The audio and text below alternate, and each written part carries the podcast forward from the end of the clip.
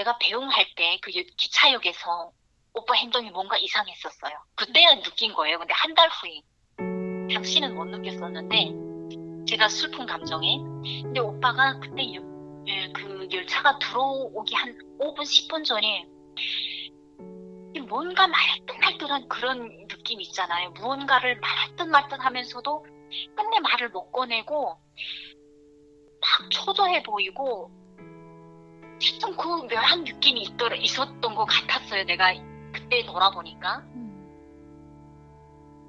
그러면서 오빠가 무슨 말을 한마디가 딱 남겼는데 이상한 말을 남겼어요. 사실 그 환경에서 그 분위기에서 그런 말을 하, 할 분위기는 아니었지만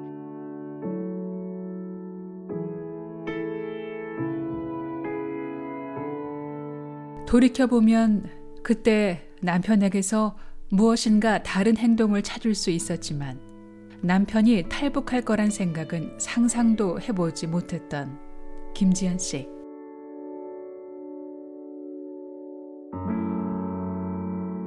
이상한 말을 남겼어요. 지연아, 우리 어? 여기서 살아야 하는 것만은 아니지 않아? 이제 혹시라도 여기보다 더 좋은 데가 있으면 우리 거기 가서 살 수도 있지 않을까? 이런 말을 했어요, 오빠가. 한창 신혼의 행복을 느꼈던 당시 헤어진 남편과 연락이 닿은 후 브로커의 안내를 받고 국경 부근 한 도시의 건물 옥상에서 아무도 모르게 남편의 소식을 들었습니다.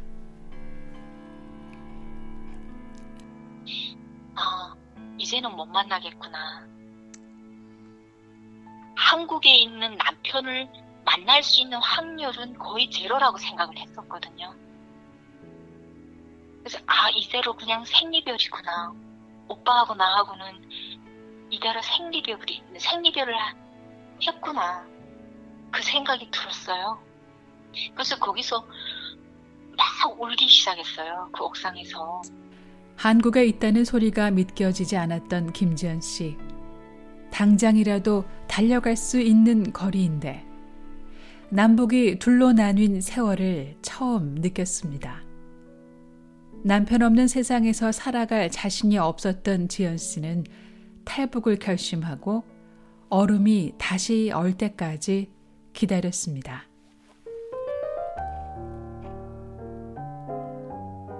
이제 제가 탈북을 하려고 생각을 했더니 앞에는 남편이 있어요.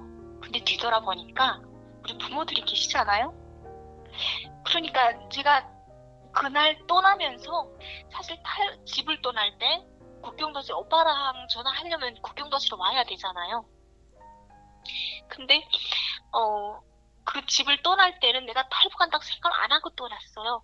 그러니까 일부러 내가 안 했는지도 모르겠어요. 왜냐면 내가 그렇게 생각하는 순간 그게 너무 힘들 것 같으니까 그날 오빠하고 통화를 통화가 이루어졌어요. 근데 오빠가 그러는 거예요. 지연아 어느 저녁이야 이러는 거예요. 음. 그말 딱 듣는 순간에 또 아빠 엄마한테 인사 못 했는데 지금 가면 아, 남편을 만나겠지만 뒤에는 아빠 엄마 어떡하지? 그런 생각이 들어서 지금 오빠 오빠 나 하루만 좀 시간 줘. 나 마음이 정리 좀 하고 그렇게 떠날게 제가 그랬거든요. 근데 오빠가 단호하게 아주 단호하게 안 돼. 이 순간 못 떠나면 너 못 떠나. 오빠는 나한테 마음이 정리할 여유를 안 줬던 거예요. 내가 마음이 약해지면 또 그 하루 동안 내가 더 가슴 아플 거 아니에요. 음. 부모한테 인사, 팔 뻗는 말도 못하고 그냥 아빠, 엄마 내가 올 때까지 건강하셔야 돼. 이런 말 하는 자체가 내가 너무 힘드니까.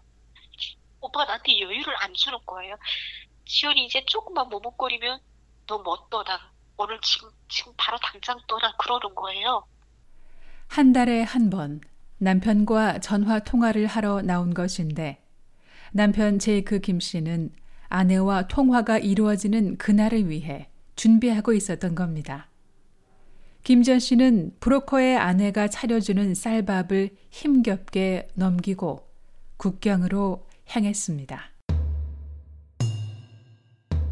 그리고 브로커가 뭐 이게 알아오라고 알아오라고 손질하더니 저는 브로커가 뭐 어디 기술까지 같이 가는 줄 알았어요. 음. 방향 근데 새까만 밤이라 아무것도 안 보이는 거예요. 이 밤이 끝달 앞도 안 보이는 거예요. 음. 이게 뭐, 네. 그러면 이 방향을 가리키면 이 방향으로 강이 낮을 때까지 뛰려는 거예요. 그리고 그 강을 건너라는 거예요. 방향만 알려주는 거예요. 그냥 방향만. 그러면 이성적으로 생각하자면 돌아서서 뭐 무슨 몇 분 걸리니 뭐 가는데 무슨 장애물이 있니 음. 뭐 어떤 이런 물어봐야 되잖아요. 음. 근데 이 사람이 난 지금 막 이 손이 와들와들 떨리고 막그 온몸이 막 경련이 있는 것처럼 이렇게 너무 무서우니까 막 떨리는데 그 사람이 이 방향으로 강이 낮을 때까지 뛰고 그 강을 건너. 딱 이렇게만 말하는데 그냥 그 사람이 말하는 대로 로봇처럼 제가 그 말 떨어지자마자 그 방향으로 뛰고 있더라고요 보니까. 정수영씨 딱 뛰다가 막 푸승해서 보면 뭐 옥수수 밭이 막 떨어지고 옥수수 밭이 계란 식으로 이렇게 막 이렇게 됐는데 한 1m, 2m 높이에서 막 떨어지기도 하고 막 어디 찢기기도 하고 달리다 보니 차가운 얼음으로 덮인 강에 어느새 도착한 김지연 씨. 당시 심정을 생생하게 기억합니다. 음. 그 오른팔이 발을 한 발을 탁 내딛었는데 오름이 찢어지 그 사, 사람이 무게가 실리니까 오름이 그 얕은 오름들이 이게 쫙쫙 갈라지는 그 오름 갈라지는 소리가 음. 총소리 같은 거예요 저한테는. 막 한 발짝 내디디면 쫙쫙 이렇게 갈라지는 그 오름 소리가 막 총알이 날아오는 소리처럼 들리는 거예요 저한테. 음. 제가 아 살았다. 또 다음 한 발짝 디디면 아 나 아직 살아있어. 그런 생각하면서 건넜거든요 강을.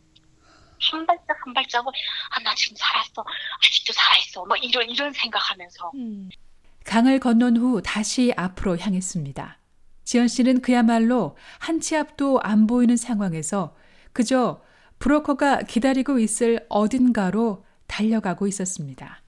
한참 오르는데 갑자기 손바닥에 그 뭐 송곳이 찔리는 것 같은 그런 아픔을 갑자기 송곳 같은 게 팍 찔리는 거예요 손바닥이 그리고 정신을 차려 보니까 앞에 철책선이 앞에 있었어요. 그 뾰족뾰족한 그 철가시에 제 손바닥이 찔렸던 거예요.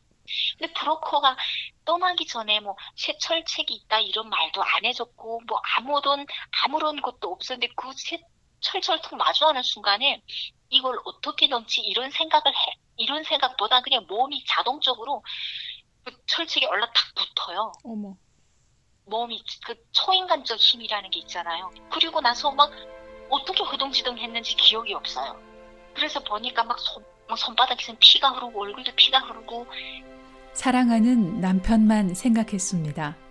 길이 험하고 앞이 안 보일 만큼 캄캄했어도 희망의 불빛을 보고 뛰었고 마침내 안도의 한숨을 쉴 수 있었습니다. 나는 사실 국경을 넘, 넘어서 이제는 100% 아, 이제는 됐다 살았다 막 이렇게 느꼈었거든요. 음. 근데 그때 오빠가 그러더라고요.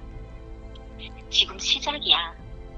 이제 음. 앞으로가 더 힘든 일이 더 많을 수도 있어. 지금 시작이니까 그냥 오빠가 시킨 대로 하고 무슨 일이 있어도 그냥 살아남어.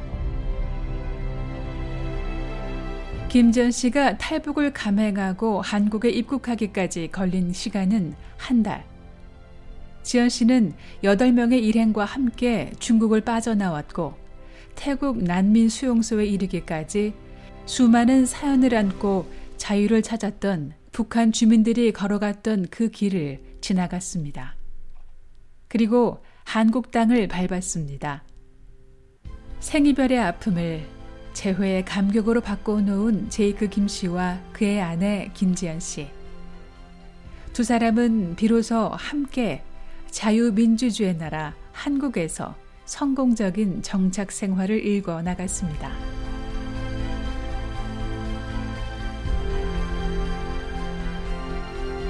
앞으로의 삶이 어떨지를 상상하며 탈북했던 것은 아니었습니다. 남편만을 바라봤고 죽음을 각오했던 20대 북한 여성 김지연 씨는 용기를 냈고 사랑과 자유, 삶의 소중한 가치들을 얻을 수 있었습니다. BOA 뉴스 장량입니다.